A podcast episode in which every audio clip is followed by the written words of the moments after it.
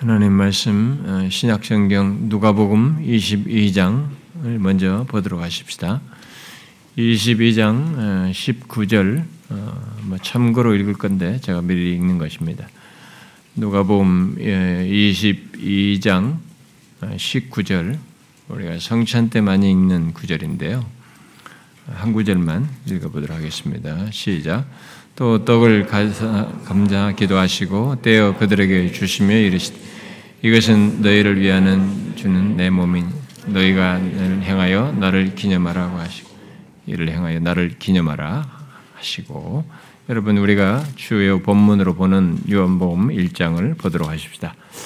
요한복음 1장 14절을 다시 보겠습니다.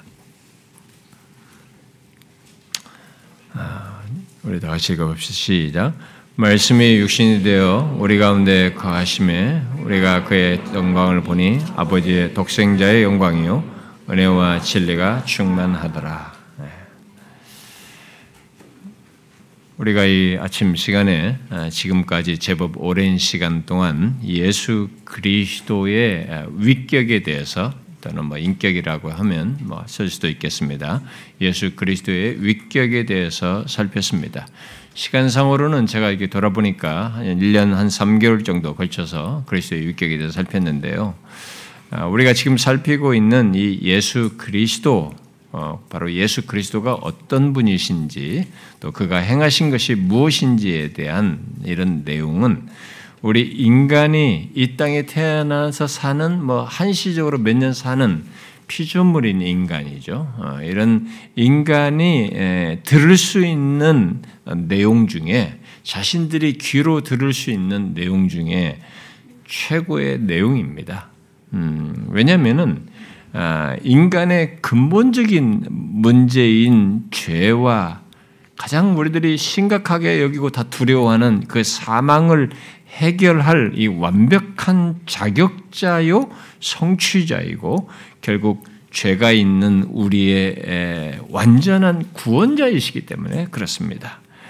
아, 예수 그리스도를 믿음으로 그 사실을 알고 믿는 자라면 이미 앞서서 살폈던 내용들을 들어와서 알겠습니다만은 우리가 지금 그 상고하고 있는 것은 예수 그리스도에 대한 이 아, 말씀이야말로 어, 우리 인간이 들을 수 있는 말씀 중에 정말 최고다라고 하는 것을 믿는 여러분들은 충분히 이게 공감했을 것이고 뭐 느꼈을 거라고 생각합니다.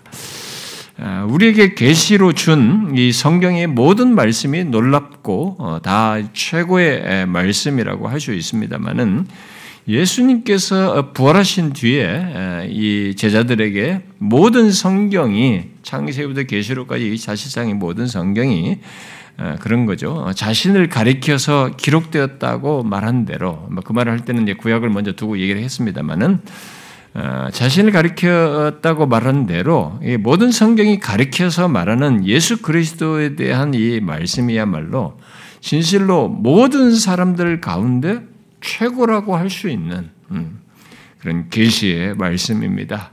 아, 예수 그리스도는 하나님과 어, 우리의 관계, 죄인인 우리와의 관계죠. 아, 그리고 죄인인 우리들의 구원, 그리고 이 모든 세상 역사의 과거와 현재와 미래에 대한 이 모든 것을 다 아울러서 이 세상에서 인간이 들을 수 있는 가장 기쁘고 복된 소식을 이게 소식이 될 존재로서 어, 이 땅에 오신 분이시죠. 예, 이 예수 그리스도를 여러분들이 지금 그 앞서서 그분이 도대체 어떤 분이신지 왜 진짜 그러한지를 지금까지 앞선 내용 속에서도 여러분들이 어느 정도 알게 되었을 것입니다. 이런 내용들을 더 상세히 체계적으로 아는 것, 그것도 지식을 넘어서서 내 영혼 깊이 바로 이러하신 예수 그리스도를 아는 것은 정말 복되고 어, 우리를 심히 어, 행복하게 하는 그런 내용이라고 믿습니다. 예수 믿는 사람은 특별히 그렇습니다. 특히 예수 그리스도로 인한 이 구원과 모든 복을 알고 누리는 조건에서 그리스도를 더욱 깊이 아는 것은 아, 베드로서의 그 수신자들의 경험이 진실로 가능하다는 것을 어, 우리에게 알게 합니다. 여러분 베드로가 그 1세기 성도들에게 편지를 쓰면서 베드로에서 말한 것 1세기 성도들이 가졌던 경험에 대한 내용을 기억하시나요? 그들은 1세기의 그 네로의 그 강한 심한 박해를 받고 있어요. 로마의 네로 황제의 박해를 받는 그 전후 시기들 아닙니까 다. 근데 그, 그래서 굉장히 심한 박해를 받고 있었습니다만은 그럼에도 불구하고 그들은 그런 조건에서 그리스도를 보지 못하였습니다. 예수님을 직접 보지 못한 사람들이에요. 그리고 지금 현재 시제로도 자기들은 그 예수를 보지 못하고 있었습니다. 그럼에도 그 예수 그리스도를 믿고 어, 말할 수 없는 영광스러운 즐거움으로 기뻐한다라고 어, 말을 하고 있습니다. 아, 그것은 아, 내가 사는 모든 삶의 조건에서 하나님이 육신이 되어 어, 모든 것을 이루신 그 신비한 그리스도 그분으로 인한 음, 기쁨이죠. 예, 그 기쁨을 말로 할 수 없는 기쁨이다 이렇게 말을 했습니다. 아, 우리들이 지금까지 예수 그리스도의 윗경만 살폈는데 저는 그 내용만으로도 정말 마음이 좋고 어, 벅찬 감동이 어, 있는 것을 어, 경험하게 됩니다. 그 무엇보다도 우리가 지금까지 상고한 그 예수 그리스도가 아, 나의 구주가 되시어서 지금부터 영원까지 나와 함께 하신다는 것을 생각만 해도 또 그것을 생각할수록 진실로 벅차합니다. 어떻습니까? 여러분도 그러신가요? 음. 지금 앞선 말씀들을 들으면서 여러분들에게도 그런 마음이 일던가요? 아, 그동안 좀 더 깊이 그리스도를 헤아려 아는 것 속에서 어, 큰 기쁨과 아, 유익이 여러분들에게도 있었습니까? 아, 어떤 사람은 성경이 새롭게 보인다라고 말하기도 하고 특히 예수 그리스도에 관한 기록들을 읽을 때 훨씬 풍성한 이해와 감동을 갖는다라고 말하기도 하는데 여러분들도 그렇습니까? 어, 이 예수 그리스도에 대한 위격에 대한 말씀을 들었을 때 그다음부터 성경을 볼 때 그 그리스도를 생각만 해도 여러분들에게 벅찬 감동이 일니까 아직 예수 그리스도를 구주로 믿지 않는 사람들, 뭐 거듭나지 않은 사람들은 이런 뭘 말을 해도 그게 그겁니다. 뭐 맨날 똑같은 얘기인가 보다라고 그 수준에 머물게 됩니다. 그러나 믿는 자는 그렇지 않습니다. 음, 어, 분명히 여러분들에게 그런 것이 있었을 거예요. 음, 그리고 여러분들 모두 느꼈을 것입니다. 아, 아, 예배 속에서 전해지는 모든 말씀을 통해서 계시된 이 하나님의 말씀, 특히 예수 그리스도에 대한 말씀을 더 깊이 헤아려 아는 것이 얼마나 중요하고 복된지를 여러분들이 알게 되었을 것입니다. 아, 실제 여러분들이 경험한 그대로입니다. 정말 더 깊이 아는 것이 얼마나 복된가. 우리가 신앙생활하면서 그게 얼마나 부유한 것인지 어, 더욱 헤아려 알게 된 이 예수 그리스도에 대한 말씀은 우리의 영혼을 더욱 아니 가장 부여하게 하는 말씀인 것이 분명하다고 믿습니다. 우리들이 자주 어, 말하는 하나님의 은혜, 뭐 하나님의 사랑이라고 하는 것도 다 예수 그리스도와 관련해서 나타나는 겁니다. 하나님이 세상을 이처럼 사랑하사 독생자를 주셨다라고 말하잖아요. 어떤 얘기를 하든 여러분들이 놀라운 하나님의 은혜에 대한 얘기를 하든 그런 모든 내용은 예수 그리스도와 관련돼서 나타나고 그 깊이가 절정에 이르게 됩니다. 그리고 예수 그리스도에 대한 말씀은 진실로 이 성경의 모든 진리를 하나로 묶어서 보게 하고 알게 하는 가운데 우리의 영혼을 더욱 이게 하나님께로 천상으로 아, 이끌게 되는 최고의 말씀입니다. 그래서 지금 제가 이 그리스도의 윗격에 대한 말씀을 살피고 이제 아, 사역으로 어, 넘어가야 되는데 넘어가기에 저는 앞서서 지난 시간에도 말한 것처럼 지금까지 상고한 말씀을 삶 속에서 좀 기억하면서 어, 어, 사는 것을 좀 적용적으로 음, 덧붙이고 싶습니다. 아, 사실 제가 요즘 이 컨퍼런스랑 이런 걸 끼고 여러분들이 면담도 다 시작되고 막 굉장히 어, 틈이 없이 정말 일주일이 8일이면 좋겠다라는 생각으로 어, 살아가고 있습니다만은 예, 그래서 제가 이 컨퍼런스 때문에도 이 많은 시간을 제가 여기에 들리는데 예수 그리스도에 대한 것이 필요로 하는데 어, 많이 못 내고 있었습니다. 이번 주 같은 경우도 근데 다음 주도 사실 그런데 하나님께 다음 주까지 어떻게 저를 인도하실지 모르겠습니다만은 이 일격 이후에 그래도 그 내용에 그것을 기억하고 사는 어떤 적용적인 것이 있고 사역으로 가도 어, 좋지 않겠나 싶습니다. 이것은 너무 필요하고 중요한 내용이기도 하고요. 그래서 오늘 읽은 말씀 뭐 누가복음에서도 여러분들이 그럴 필요를 우리에게 말해주고 있다고 봅니다. 오늘 읽은 누가복음 본문에서 그리스도께서는 자신이 잡혀서 십자가에 달려 죽으심으로 우리의 죄를 대속하실 것을 이제 잠시 후에 있을 일입니다. 그것을 염두에 두고 결국 이 제자들과 함께 모인 상태에서 아까 그 구속의 성취와 그로 인해서 우리에게 있게 될 구원과 복을 생각하시면서 떡과 잔을 이렇게 나누시는 겁니다. 흔히 성찬식을 제정하신 거죠. 그래 모든 것 그런 놀라운 것이 복들이 있게 하신 그 그런 것을 다 이루실 자신을 기억하라고 말을 하고 있는 것입니다. 주님은 성찬을 제정하시면서 분명 떡과 잔으로 표상되는 그리스도의 대속적인 죽음, 자기 몸을 내어 주시고 대속의 피를 흘리심으로 그 우리의 죄를 대속하는 그 대속의 죽음을 상기시키고 있습니다만은 주님은 내가 그렇게 죽는 것을 기억하라. 내가 그런 대속적 사역을 한 것을 기억하라 라고 말하지 않고 나를 기념하라.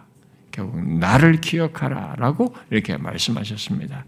그런 대속적 죽음을 통해서 구원을 이루시는 나를 얘기하는 겁니다.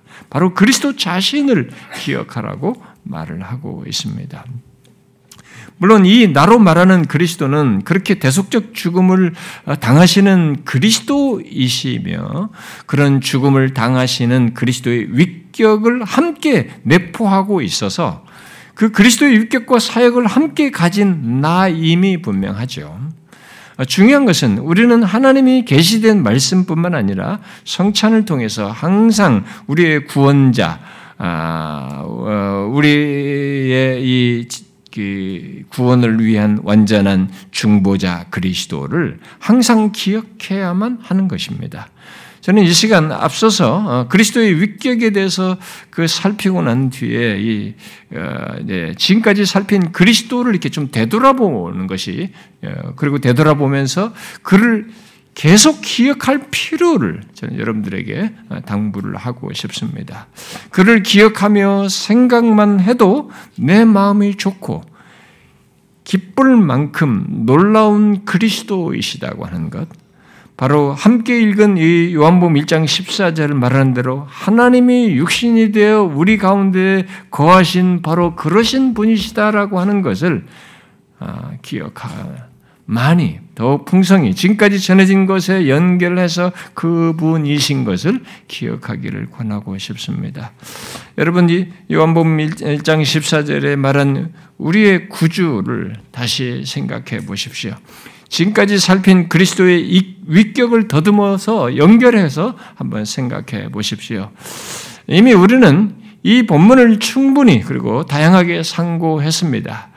바로 이 땅에 육신을 입고 사신 예수 그리스도가 하나님이 육신을 취하심으로 결국 그래서 신성과 인성을 한 위격에 연합하여 가지시고 우리를 구원하기 위해 모든 것을 이루신 분이시다라는 것을 말을 했습니다. 제가 말한 이 설명, 이 표현, 이 문장은 여러분들에게 수도 없이 들은 얘기입니다. 그런데 이 내용이, 이 표현이 말하는 실체가 여러분들에게 감동이 되지 않으면 여러분은 정상인이 아닙니다. 신자로서는. 몰라서 그런 것입니다. 이분은 참 하나님이시요, 참 사람이신 분입니다. 한 위격의 신성과 인성을 연합하여 가지신 유일한 중보자이십니다. 이 세상에 대한 중보자, 죄 있는 인간에 대한 중보자, 그 유일한 중보자이신 것이죠. 그러나 우리는 그렇게 말 이게 말하고 이런 내용들을 이게 들었어도 구약에서 이분의 이름을 기묘자라 라고 말한 대로 그 이름 그대로 그는 정말 기묘하신 분이십니다.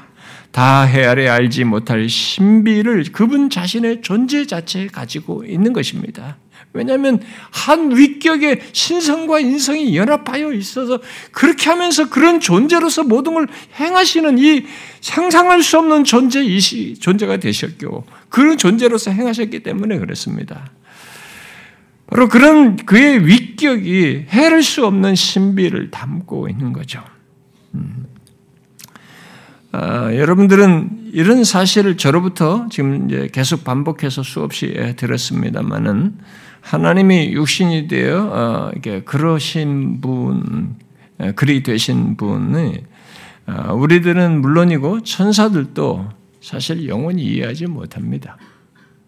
지금 우리가 계시된 것 안에서 제가 설명을 했지만 한 위격의 신성과 인성을 지신 이 존재 자체를 완전히 이해하는 것은 우리에게 불가해요. 천사들도 영원히 이해하지 못할 겁니다. 측량하지 못할 사실입니다. 그 정도로 그 사실은 큰 사실로서 피조물들은 다 헤아려 알지 못할 사실입니다. 그럼에도 우리는 하나님의 육신이 되어 한 위격의 신성과 인성을 가지시고 완전한 자격을 가진 중보자로서 우리를 죄에서 구원하기 위해 모든 일을 이루신 것을 알기에 이것이 역사 속에 실행됐고 역사적으로 행하셨고 실제로 일어난 일인 것, 그 증거된 사실이 있기에 그 사실만으로도 우리는 그 신비스러운 그리스도를, 그 신인이신 그리스도를 찬양하게 되는 것입니다. 그분을 생각하면서 감격하게 되는 겁니다. 바로 이 땅에서부터 그 기묘자를 찬양하게 되는 것이죠. 그리하지 않을 수 없는 그런 실제 내용을 우리가 이 계시된 것, 행하신 것 안에서 어, 나타내신 것 안에서 보게 되는 것이죠. 저는 우리들이 지금까지 살펴 알게 된 이 사실만으로도 충분히 그러고도 남는다고 생각합니다.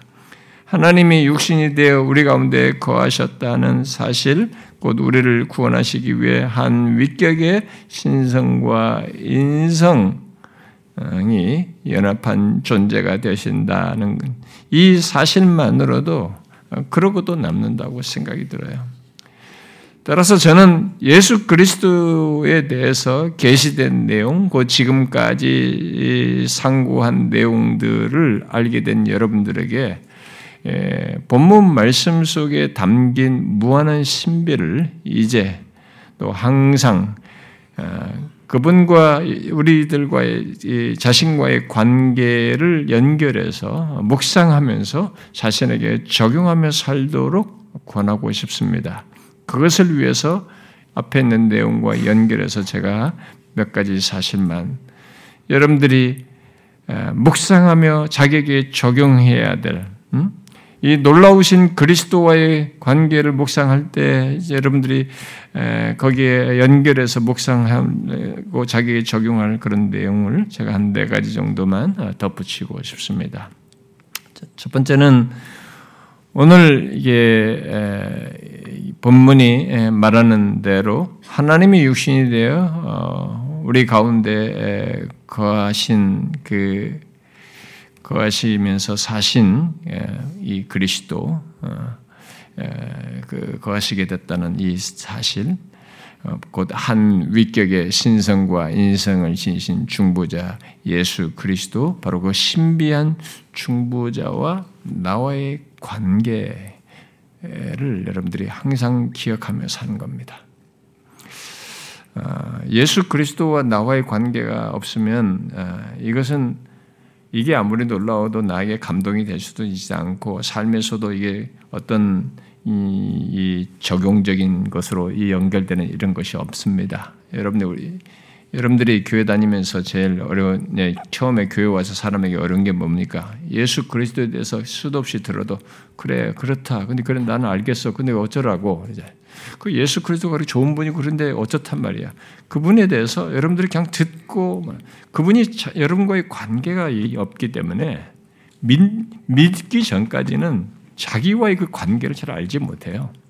그가 십자가에 죽으신 게 나의 죄를 위해서 죽으셨다는 것도 관계가 그런 연관성과 이 그것이 자기에게 없기 때문에 이게 감동이 되질 않습니다. 여러분 여기 교회 와서 보시죠. 왜 똑같은 예수 그리스도에 대한 얘기를 듣는데 어떤 사람은 그것이 감동이 돼서 눈물을 흘립니까? 어떤 사람은 맹숭맹숭하거든요. 좋아가지고 저런 얘기 듣고 저 뭐야 이렇게 한단 말이에요. 여러분 우리가 앞선 살핀 이 내용과 관련해서 먼저 첫 번째로 우리가 기억하며 적용할 것은 그겁니다. 그 놀라우신 분 하나님이 육신이 되어서 완전한 중보자로 이 땅에 오신 그분과 나와의 관계예요. 그것을 항상 기억하며 살아야 됩니다. 하나님이 육신이 되신 것은 요한복음 3장 말씀의 근거에서 말하면 하나님이 세상을 이처럼 사랑하사 독생자를 주심으로 있게 된 것입니다. 그 사실을 생각하면 이 세상 전체가 놀라고 기뻐 해야 할 그런 사실이에요. 그럴 만한 사건이고 특별한 일인 것입니다. 그러나 요한복음 1장에서 말하는 바대로 그가 세상에 계셨으며 세상은 그로 말미암아 지은 바 되었으되 세상이 그를 알지 못하였습니다. 자기 땅에 오셨지만 자기 백성이 영접하지 않았습니다. 우리가 놀라 사실 중에 하나가 그겁니다. 우리가 지금까지 살핀 그 놀라운 구원자, 하나님의 육신이 되어 신성과 인성을 한 윗격의 지닌 중보자를 사람들이 알아보지 못했고 또 영접하지 않았다는 것입니다. 그리고 지금도 그것은 계속되고 있습니다. 그런데 긍정적인 면에서 더욱 크게 놀랄 사실이 있습니다. 그것은 그 가운데서 다 알아보지 못하고 영접하지 못하는 다수가 있는 이런 세상 역사 속에서 저와 여러분이 그를 알게 되었다는 사실입니다. 예수 그리스도를 영접하여 그가 죄 가운데 있는 나를 구속하신 중보자인 것을 알게 되었다는 것입니다. 저는 우리들이 이 사실에 놀라야 한다고 믿습니다. 분명히 하나님이 육신이 되어 우리를 구원하는 이 중보자로 오셨지만 사람들은 그를 알지 못하였고 영접하지 않았고 지금도 수많은 사람들이 그렇게 하고 있습니다. 그런데 저와 여러분은 그분에 대해서 들었고 그 놀라운 구원자를 영접하여서 하나님이 육신이 되신 분, 곧 한 위격의 신성과 인성을 진그 중보자를 중보자와 영원한 관계 속에 있게 되었어요. 그래서 사도 요한은 사람들이 알아보지 못하고 영접하지 않는 가운데 영접하는 자에 대해서 덧붙입니다. 요한복음 1장에서 영접하는 자, 곧 그 이름을 믿는 자들에게는 하나님의 자녀가 되는 권세를 주셨으니라고 말해. 이런 놀라운 구원을 얻게 되었다라고 말을 하는 것입니다. 그런데 그 말 이후에 그가 덧붙이는 말이 있습니다. 뭐라고 덧붙입니까? 그 같은 놀라운 일에 대해서 이렇게 말합니다. 이는 혈통으로나 육정으로나 사람의 뜻으로 나지 아니하고 오직 하나님께로부터 난 자들이니라. 영접한 사람, 예수를 영접한 사람들이 결국 가만히 뜯어 들여다 보니까 혈통이나 육정으로 사람의 뜻으로 된 것이 아니고 오직 하나님께로부터 난 자들이다라는 것이.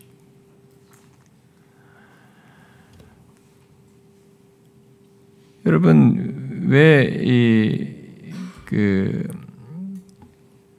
하나님께로부터 난다는 것을 이 영접하는 것과 연결해서 말을 합니까, 여러분?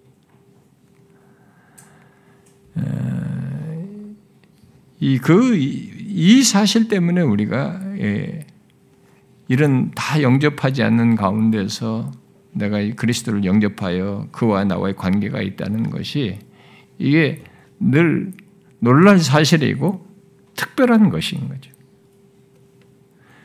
단순히 희소성 때문에 얘기하는 게 아닙니다. 상대적으로 저 사람은 안 믿는데 나는 믿는다는 상대적인 것 때문에 말하는 것이 아닙니다. 아, 이 놀란 사실은 우리가 그렇게 되는 그 모든 것 속에 하나님이 계셨다는 것이. 근데 그 성경에 게시된 내용을 들여다보면 우리가 창세전에 그리스도로부터 살폈듯이 이렇게 된 데는 영접하는 것의 구체적인 결과, 그렇게 해서 이 그리스도와의 관계가 있게 된 이 사실의 배경을 거슬러 올라가면 창세전에 그리스도와 연결되어 있어요. 우리가 머리로 이해가 안 될 일입니다. 그래서 요한복음 아니 에베소 1장에서 창세전에 그리스도 안에서 우리를 택하사 구원하신 것으로 얘기를 하잖아요. 너무 놀라운 얘기입니다. 그러므로 하나님이 육신이 되신 것도 기하지만 나와 같은 죄인이 하나님이 육신이 되어, 되어 이 중보자로서 모든 구원을 이루신 것을 알고 믿게 된 것 또한 기이하고 특별하다는 것을 항상 생각해야 되는 거죠. 존 오웬이 하나님이 육신이 되신 것에 대해서 이렇게 말했어요. 그것은 곧 그리스도의 성육신은 모든 이적을 뛰어넘는 것이고 이적이라는 이름으로 부르는 것만으로는 충분하지 않다. 성육신은 모든 창조와 섭리의 질서를 훨씬 뛰어넘는 신비이므로 가장 이적적인 창조와 섭리의 영역을 완전히 뛰어넘는다. 하나님이 유신이 되신 것은 이 세상 만물이 창조되고 이 세상 만물을 유지하는 이런 것과도 비교할 수 없는 훨씬 뛰어넘는 그런 기적이고 신비라는 거예요. 진실로 하나님이 육신이 된 것은 그럴 만한 사실입니다. 우리들이 그렇게 감지를 안 해서 그렇지 그럴 만한 놀라운 일이에요. 모든 이적을 뛰어넘는 것입니다. 그런데 사무엘 루터포드라는 사람이 또 다른 이적에 대해서 말을 했어요. 곧 이적 중에 이적이라고 할 수 있는 이 성육신의 성육신으로부터 있는 또 다른 이적을 이 사람은 얘기했습니다. 이렇게 말했어요.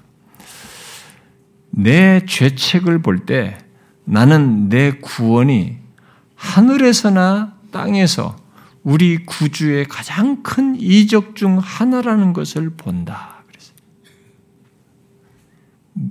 무엇을 이적이라고 말한 것입니까? 바로 하나님이 육신이 되어 우리 가운데 거하신 그 구주로 말미암아 죄책에서 죄책을 가진 조건에서 구원을 받은 것을 가지고 이적이다. 우리 구주의 가장 큰 이적 중에 하나다. 이렇게 말한 것입니다. 결국 죄책을 가진 내가 그 놀라운 구주를 알고 그와 특별한 관계에 있게 된 것이 기적이다라고 말한 것입니다. 저는 이 같은 사실을 실제적으로 많이 생각합니다. 어떻게 내가 하나님의 육신이 되신 그 구원자를 알게 되었을까? 어떻게 나 같은 자신이 그를 믿어서 구원을 얻게 되었을까? 저는 그 질문을 할 때마다 루터포드와 똑같습니다. 기적이다. 구주의 가장 큰 이적 중의 하나이다. 소위 이게 교회 부모들에 의해서 믿게 되는 모태 신앙인 사람들은 이런 생각을 잘 하지 않는 경향이 있어요. 왜냐하면 자기들은 어려서부터 부모와 함께 교회를 나왔고 어, 예수의 이야기를 익히 들었고 어, 그러다가 아, 구원 얻는 것으로 생각하여 하여 굳이 뭐 기적이라고 생각하지 않을 그냥 뭐 자연스럽게 있는 일로 이렇게 생각을 하기 때문에 그렇습니다. 그러나 기억해야 합니다. 모태 신앙을 가졌다고 다 구원 얻는 것도 아니고 또 모태 신앙을 가진 조건에서 구원받았다고 해도 그의 구원은 앞에 인용한 요한복음 1장 말씀대로 혈통으로 되는 거 아니에요. 부모가 믿으니 구원받으니까 나도 구원받은 것도 아니고 육정으로 되는 것도 아닙니다. 사람의 뜻으로 된 것도 아니에요. 자기가 발휘 자기 의지로 해서 된 것 그것만으로 됐다고 말할 수 없어요. 그것에 의해서 됐다고 말할 수 없습니다. 하나님께로부터 난 것이에요. 그런 사실이기 때문에 그렇습니다. 모태신앙이라도 누군가 예수와의 관계가 진실한 구원의 관계를 갖게 되었다면 그것은 하나님께로부터 난 것입니다. 그래서 루터포드가 말한 것처럼 심판받아야 할 죄책을 가진 조건에서 자기 죄를 대속하신 그리스도로 말미암은 이 구원을 얻게 된 것은 이적이라고밖에 말할 수가 없는 거예요. 예수 믿는 우리는 항상 자신과 하나님이 육신이 되신 그 그리스도와의 관계가 기적이라고 하는 것을 생각하면서 살아야 됩니다. 너무너무 기이하고도 놀라운 기적이라는 것을. 우리가 이제 기독교가 많이 들어와 있는 나라이고 교회들이 많고 다 예수를 믿는 것 같으니까 그렇게 생각해서 어, 다수 속에 있다라고 생각해서 그렇게 생각할지 모르지만 여러분 그렇게 생각할 것도 아닙니다. 여러분 자신 개인을 보셔야 돼요. 우리 자신 나 한 사람을 보셔야 됩니다. 나 한 사람을 보면은 그럴 만한 자격이 없어요. 루터푸드가 말한 것처럼 내가 이 죄책을 가지고 있는 조건에서 그런 조건에 있는 내가 이 구원을 얻게 됐다. 그리스도와 관계를 갖게 됐다는 것은 이건 정말 이적이에요. 이 죄책을 가진 조건에서는 한 가지밖에 없습니다. 그 조건에서 마땅한 것은 심판이에요. 그 죄책에 대한 심판이에요. 하나님 편에서 내신 것이어서 어, 우리는 뭐 하나님 편에 하나님께는 기적이라고 말할 수 없지만 내 입장에서는 기적이에요. 여러분들이 모두 경험하겠지만 우리들은 모두 내 뜻과 의지로만으로는 하나님을 알 수 없고 영접하지도 않았을 그럴 사람들입니다. 어, 하나님이 육신이 되시어서 있게 된 것이고 하나님이 사랑하여 독생자를 주심으로써 있게 된 것입니다. 그러므로 하나님의 사랑이 결국 내게 미친 겁니다. 나에게 이르게 된 거죠. 예수 그리스도를 믿게 된 사람은 결국 하나님의 사랑이 미치게 된 사람이에요. 그래서 하나님께로부터 난 것이에요. 우리는 그것을 같이 생각해야 됩니다. 이 그리스도의 위격을 생각할 때 바로 그분과의 나와의 이 관계, 이 특별한 관계, 이적이라고 말할 이 특별한 관계를 항상 생각하면서 사셔야 됩니다. 그 다음 하나님의 육신이 되신 것과 연결해서 묵상하며 적용할 것은 하나님의 육신이 되신 구원주, 바로 한 위격의 신성과 인성을 연합하여 가진 중보자가 바로 나의 보증이 되신다는 것입니다. 우리는 모두 죄 있는 자들이고 스스로 우리 죄를 해결할 수 없어서 자기가 죄를 범한 것에 대해서 율법의 정죄를 받아야 하는 사람들입니다. 그리고 죄에 대한 심판을 받고 형벌을 받아야 하는 사람들입니다. 그런데 하나님의 육신이 돼서 그런 우리를 위한 보증이 되신 겁니다. 그러니까 그런 것들을 다 해결하신 보증이 되시는 거예요. 이전에 이에 대해서 여러분들이 들은 것을 기억하시죠? 죄인을 위한 보증은 아무나 될 수가 없는 것입니다.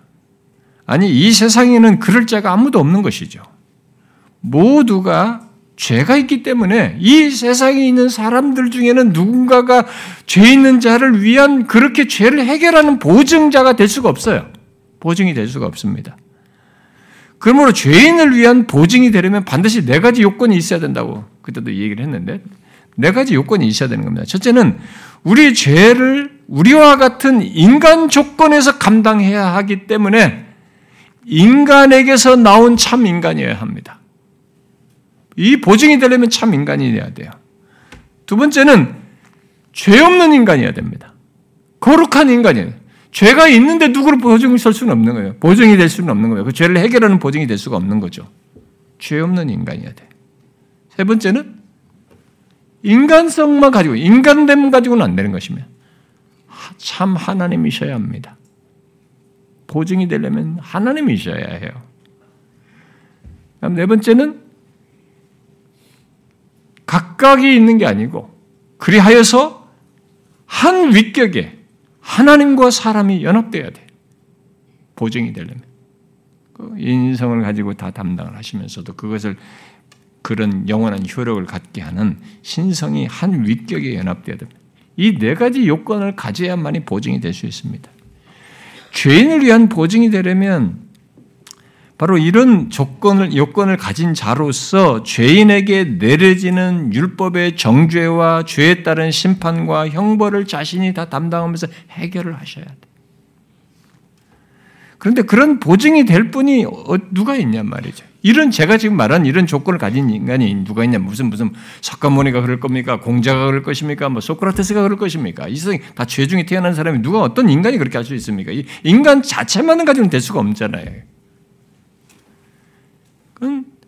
오늘 본문 말씀대로 하나님의 육신이 되셔야 돼요. 그래서 기이한 말씀이에요. 기이한 사실을 우리에게 말해주는 겁니다. 역사 속에 이 벌어진 일어난 사실을 진술한 것입니다. 하나님의 육신이 되어 자신이 한 위격의 신성과 인성을 연합하여 가진 그리스도의 중보자 이 한 분밖에 없는 겁니다. 바로 그 보증이신 예수 그리스도가 예수 믿는 우리들에게 있는 겁니다. 지금 우리가 앞에서 살펴본 그 윗결 가진 이 완전한 중보자가 예수 믿는 사람에게 있는 거예요. 그 네 가지 요건을 다 갖추고 우리의 죄에 대한 모든 정죄와 심판을 받아서 공의를 만족시켜서 더 이상 그런 모든 것에 해당되지 않음을 증거하는 보증이신 분. 그 유일한 보증이 우리에게 있는 것입니다. 우리가 앞선 살핀 그 내용을 때, 어, 하나님은 이러신, 예수님은 이러신 분이구나. 그렇다는 지식으로 끝나는 게 아니고 그분이 바로 나의 보증이에요. 그걸 기억하면서 살아가야 됩니다. 그 실체가 있음을 알고 살아야 되는 거죠. 여러분들은 이 사실을 항상 기억하며 사셔야 합니다. 우리에겐 죄와 심판을 해결한 보증, 영원히 무효화할 수 없는 보증이 있는 겁니다. 보증이신 예수 그리스도. 그래서 죄가 또 율법이 어, 뭐 그에 따른 심판이 우리에게 해당되지 않고 해당될 수 없는 것입니다. 이 사실은 하나님이 육신이 되신 것과 연결해서 항상 우리가 기억하면서 살아가 묵상하면서 살아야 할 내용인 것입니다. 그 다음에 세 번째로 하나님이 육신이 되신 분에 연결해서 묵상하며 어, 적용할 것은 우리가 믿고 있는 구주 예수 그리스도의 신성과 인성을 항상 기억하면서 묵상하면서 사는 것입니다. 하나만 생각하면 안 됩니다. 신성만 생각하면 안 되고 인성만 생각도 안 돼요. 여러분 신성과 인성을 각각을 살폈을 때 그게 참 신비하다는 걸 여러분이 알게 됐을 텐데 같이 생각해야 돼요. 우리는 그분의 신성과 인성을 항상 기억해야 됩니다. 예수 그리스도의 대속이 무한한 가치를 갖고 영원한 효력을 가질 수 있었던 것은 그의 인성이 신성과 함께 한 위격에 연합되어 있었기 때문인 것이죠. 히브리서 9장에서 영원한 속죄를 이루셨다라고 말하고 있는데 그것은 그리스도께서 그의 인성으로 고난을 받으셨지만 그 위격이 또한 하나님이시기 때문에 영원한 속죄라고 영원한이라는 수식을 붙일 수 있었던 것입니다. 결국 그리스도께서 받으신 고난의 효력과 가치는 그가 인성만이 아니라 신성을 한 위격에 가지셨기 때문에 그런 영원한 가치와 효력을 지니게 된 것이죠. 인성만으로는 안 되는 것이고 또 신성만으로도 안 되는 것입니다. 신성과 인성이 한 위격에 연합되어서 고난을 당하시고 우리의 죄를 감당하시고 대속하셨기 때문에 우리의 죄가 크든 많든 모두 사함을 받게 되는 것이고 더 이상 갚을 죄의 빚 형벌이 없게 되는 것입니다. 바울은 디모데전서 3장에서 하나님이 육신 가운데 나타나신 것을 두고 경건의 비밀이다라고 그랬어요. 하나님이 육신 가운데 나타나신 이 사실을 두고 경건의 비밀이다. 이렇게 말했어요. 그, 그 말은 결국 경건을 불러일으킬 너무 많은 내용이 하나님이 육신이 되신 것 속에 또 육신이 되어 나타나신 것 속에 있는 것이죠. 그야말로 하나님의 지혜와 선하심과 능력과 자비와 큰 은혜가 다 거기에 묻어 있어요. 아, 그래서 경건의 비밀, 하나님께로 향하게 하는 신비에 담고 있는 겁니다. 이 사실이 하나님이 육신 가운데 거하신 것이 이 사실이 우리로 하여금 하나님께로 향하게 하는 이 경건의 비밀을 갖고 있는 거죠. 여러분 죄인이었던 우리들이 하나님을 향하여 어떤 반응을 가질 만한 내용, 그야말로 그런 경건의 반응을 일으킬 내용이 결국 무엇에 기인하겠습니까? 파고 들어가 보면 하나님의 육신이 되신 것 속에 곧 육신이 되어서 나타나신 것에 기인한 것입니다. 이런 구원자, 이 완전한 중보자에 기인하는 거예요. 그런 일이 있게 됐다는 사실에 기인하는 거죠. 그러면 여러분 하나님이 육신 가운데 나타나신 것 속에 있는 그 경건의 비밀을 많이 묵상하셔야 돼요. 하나님과 사람이 한 윗격 안에 연합되어 사시고 행하신 이 놀랍고 기묘한 사실.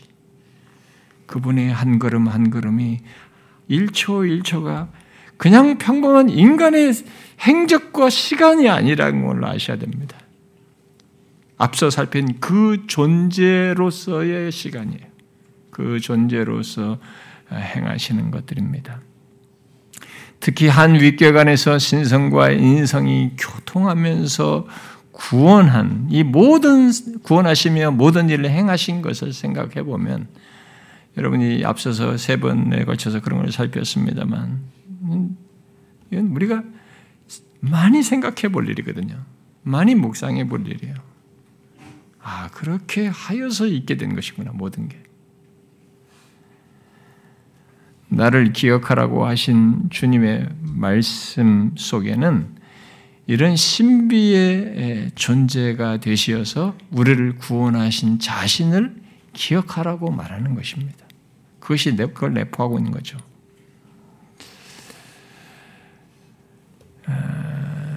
아, 저는 우리가 이 하나님의 육신 가운데 나타나신 것, 곧 그 경건의 비밀을 더 알게 되고 묵상하게 될 때에 그리 할수록 생기는 것이 있다고 봐요. 그걸 묵상하면 이런 사실을 생각하면 생각할수록 우리 안에 생기는 것이 있다고 생각합니다. 그게 뭐겠어요? 아, 그 누구와도 비교할 수 없는 유일한 분, 이 구원자, 아, 중보자 대신 이 신인, 참 하나님이시면서 참 사람이신 그리스도를 찬양하고 싶은 겁니다. 높이고 싶은 거죠. 감사하고 싶은 겁니다. 그에게 영광을 돌리고 싶은 거죠. 그리고 기쁨과 내 마음에 어떤 감격이 있게 되는 것입니다.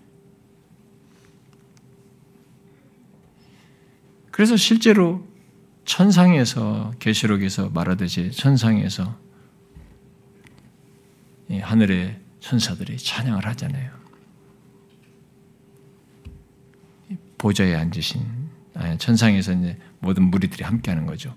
보좌에 앉으신 이와 어린 양에게 찬송과 존귀와 영광과 권능을 세세토록 돌릴지어다. 어린 양에게 예수 그리스도예요. 이 중보자예요. 그러므로 묻고 싶습니다. 여러분은 지금까지 하나님이 육신이 되어 이루신 어, 것을 어, 지금까지 그런 윗결 가지신 분에 대해서 상세히 들었는데 그 내용들을 들으면서 여러분에게 어떤 반응이 일어났습니까? 그를 향해 감사와 찬양, 감격, 어떤 기쁨, 영광 돌리고자 하는 마음, 뭐 이런 것들이 여러분들 일어났습니까? 아, 하나님을 향하여 어, 갖는 그런 경건을 불러일으키는 어떤 반응이 여러분들에게 일어났느냐라는 거예요. 제가 서두에서 말했습니다만 그렇지 않을 수 없어요. 믿는 자라면 그런 내용에 대해서 특히 그 중보자 예수 그리스도와 자신과의 관계, 그가 나의 보증이신 것을 실제적으로 확인한 사람은 그러신 분이 나의 보증이시다라는 것을 확인한 사람은 그저 듣고 좋다 이렇게 말할 수가 없는 거예요. 그렇게 끝날 수가 없어요. 그 유일한 중보자, 그 신비하신 분, 하나님이 육신이 되신 분, 한 위격의 신성과 인성을 가진 이 영광스러우신 주님을 찬양하고 경배하고 싶어진 거죠. 정말 보좌에 앉으신 하나님과 그 어린 양을 향하여 예배코자 하는 거죠. 기꺼이 하나님을 찬양하고 경배하고 예배하고자 하는 것이죠. 저는 여러분들에게 예배를 뭐 강요를 하는 게 아닙니다. 여러분 기독교 신앙은 예배를 이게 수동적으로 하나 강요하게 되면 이건 일반 종교와 똑같은 수준이 됩니다. 기독교의 예배는 이런 것이 바탕이 있어야 돼요. 예, 이런 영광스러우신 주님의 이 위격을 가지신 이분이 바로 나와의 관계 속에 있는 거예요.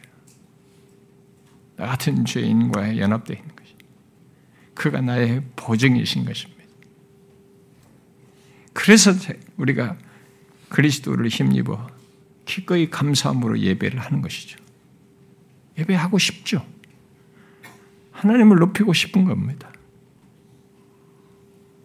진실로 하나님이 인성을 취하셔서 신인의 위격을 가지시고 나의 중보자의 나의 보증으로 계셔서 영원토록 나에게 새로운 삶을 갖게 하신 이분을 몰라라 할 수가 없는 거예요. 수동적으로 대할 수가 없는 거죠. 그러므로 확인해 보십시오. 여러분들이 하나님을 예배할 때 여러분의 예배가 어떤 예배인지 이런 동인이 있는지 하나님의 유신이 되신 중보자로 인한 감격과 감사가 있는지 그렇게 하여서 하나님과 어린 양께 경배하고자 하는 마음이 있는지 한번 보십시오. 그게 우리에게 있어야 됩니다. 앞선 내용에 대한 어, 기억과 함께 그런 적용이 있는 거 있어야 되는 거죠. 와 하나님이 주님에서 이렇게 되셨구나 너무 좋다 내가 그런 은혜 입었구나 자기 혼자 감동만 받고 끝나는 것은 웃기는 겁니다. 아니죠. 실제로 그런 게 같이 있어야 되는 거죠. 정상적이라면. 그런데 저는 마지막으로 한 가지만 더 덧붙이고 싶습니다. 예, 그것은 하나님의 육신이 되신 것에 연결해서 묵상하고 우리가 적용할 내용으로서 좀 덧붙여 말하고 싶은 것은 앞서 살핀 그리스도의 위격을 알고 그분을 나의 구주로 삼은 자가 그분이 한 위격의 신성과 인성을 연합하여 가지신 분이라는 사실로 인해서 이런 완전한 중보자라는 사실로 인해서 그분을 신뢰하는 겁니다. 정말 믿을 분이요. 신뢰할 수 있는 유일한 분으로 알고 믿는 것이죠. 그것은 신성과 함께 인성을 지니신 채 우리의 연약함과 시험당하는 것도 아시는 분으로서 우리를 동정하시며 도우시는 것, 이런 그런 분이시기 때문에 그렇기도 하죠.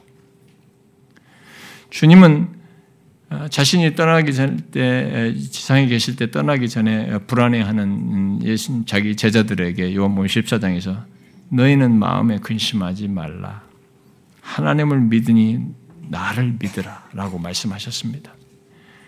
예수 믿는 우리가 살면서 항상 생각할 사실은 하나님이 육신이 돼서 우리의 구원을 어, 이루신 그 예수 그리스도가 나의 죄를 대속한 중보자요, 나의 죄에 대한 모든 것을 만족시키신 보증이요, 나와 영원한 관계를 가지신 분으로서 내가 가장 믿고 신뢰할 수 있는 분이시다라고 하는 사실입니다.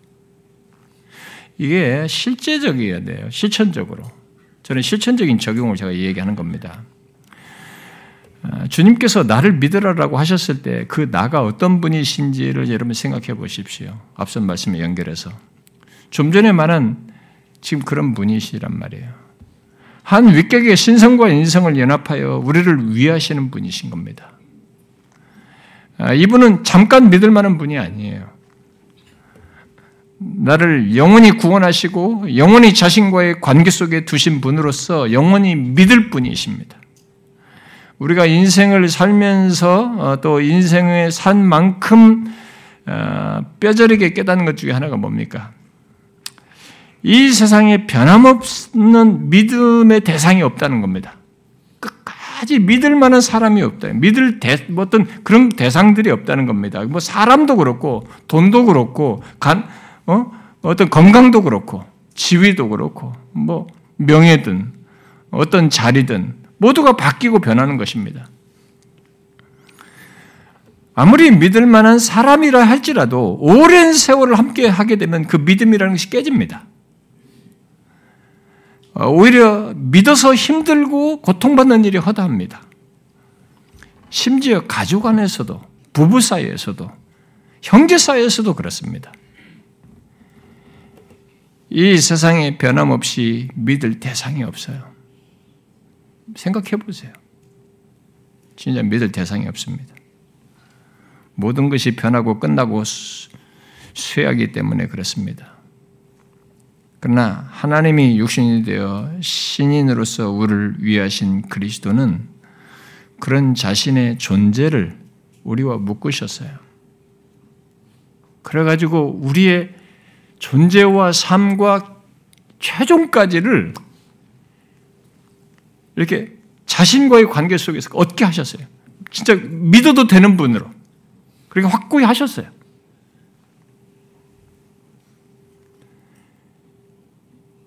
인성을 잊고 겪으신 경험까지 가지시고 우리를 위하시고 도우시는 겁니다. 시험 당할 때 그 연약함 이런 까지 다 하시고 그래서 영원한 영, 구원에 이르기까지 우리를 도우시는 거예요. 연민하시면서.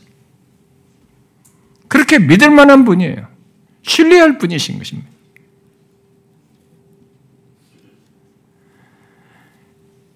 여러분, 우리에겐 이런 영원한 예수 그리스도, 하나님이시면서 참 사람으로서 우리를 위하시는 주님, 이 믿을 만한 주님이 계십니다. 그러므로 어떤 조건과 상황에 놓이든 이 주님을 믿고 우리가 가진 모든 어떤 문제나 상황 등을 그에게 맡기는 것에 대해서 두려워하지 말아야 됩니다. 주님 아시죠? 내가 처한 이 문제에 대해서 아시죠? 라는 것에 대해서 믿으면서 그분을 이렇게 신뢰하면서 말하고 의지하는 것에 대해서 두려워하지 말아야 돼요. 앞서 말한 살핀 그 주님을 알게 된다면 그 위격을 아시면 그런 분으로서 우리와 묶으신 걸 생각한다면 진짜 믿고 맡길 수 있어야 돼요.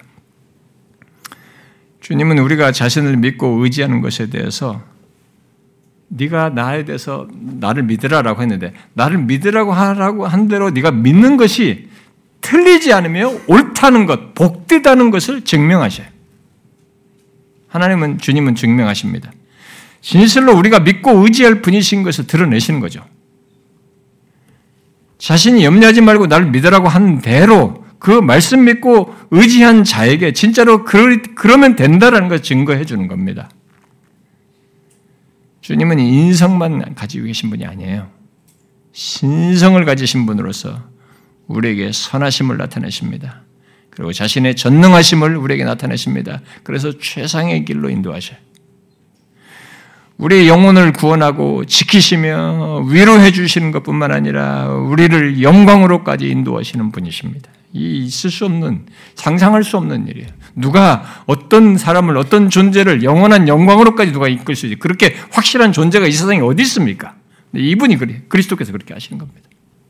시편 73편 기자가 말했지 않습니까? 주의 교훈으로 나를 인도하시고 후에는 영광으로 나를 영접하시리니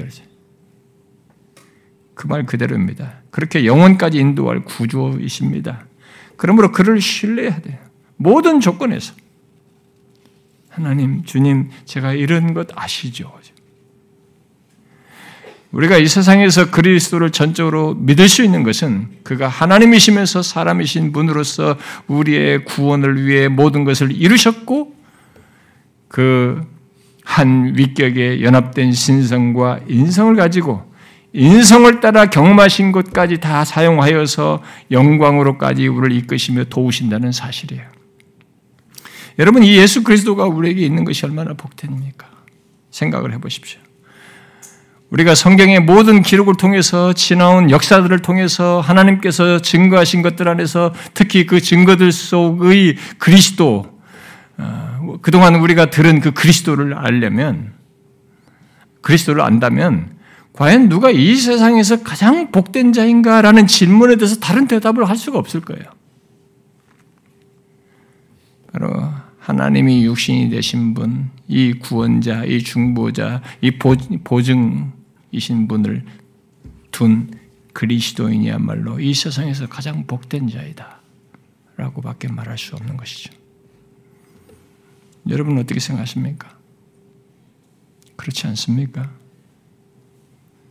그러나 저는 우리들이 그렇다고 말을 해도 사실은 우리가 얼마나 복된지 충분히 알지 못하기 때문에 마음 한켠에 그리스도를 믿는, 믿는 자라는 것이 이 세상에서 가장 복되다는 것에 멈칫거리는, 아, 머리로서는 알겠지만 진짜라고는 믿어지지 않는, 그렇게 말하고 싶지 않은 것이 여러분 우리 안에 꿈틀대고 있을지 모르겠어요.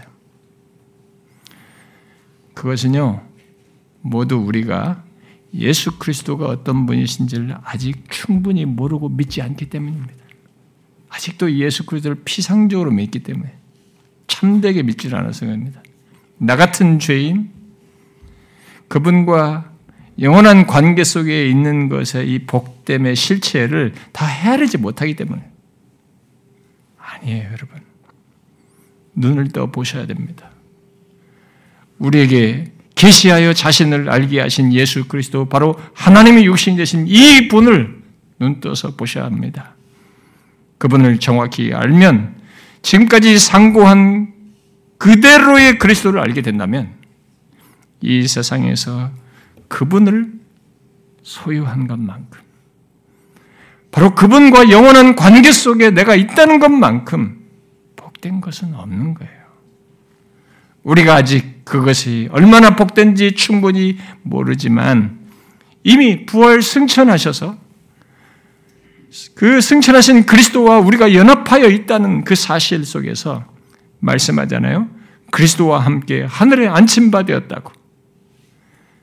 이런 사실이 구체적으로 우리에게 말해주는 겁니다. 우리가 이를 경험이 무엇인지를 말해주는 거예요. 그것은 신성과 인성을 한 위격에 지닌 그분과의 연합 속에서 그분의 세계에 우리가 참여하게 되는 거예요. 상상할 수 없는 것이죠. 그러니 그리스도를 믿는 자 된 것이 얼마나 복됩니까? 현재도 그를 믿을 수 있고 장래까지도 확실히 믿을 분이 이분이셔요. 신인성을 한 인격에 가지신 중보자 예수 그리스도 말입니다. 여러분 이 그리스도의 위격과 함께 지금 말한 이런 사실들을 묵상하면서 그 실체를 여러분들이 삶 속에서도 확인하시고 내가 갖게 된 이 그리스도와의 복된 관계를 기억하시면서 사십시오. 그걸 여러분들이 교리적인 지식이나 무슨 성경 지식으로 머릿속에 담아두고 살 문제가 아닙니다. 그분이 지금 현재까지도 나와의 관계 속에 있고 나의 구원에 깊이 관련되 계시고 영혼까지 나와 관련 갖고 있습니다. 그분을 신뢰하는 거예요. 우리에게는 이 그리스도가 있습니다. 얼마나 복됩니까? 기도합시다.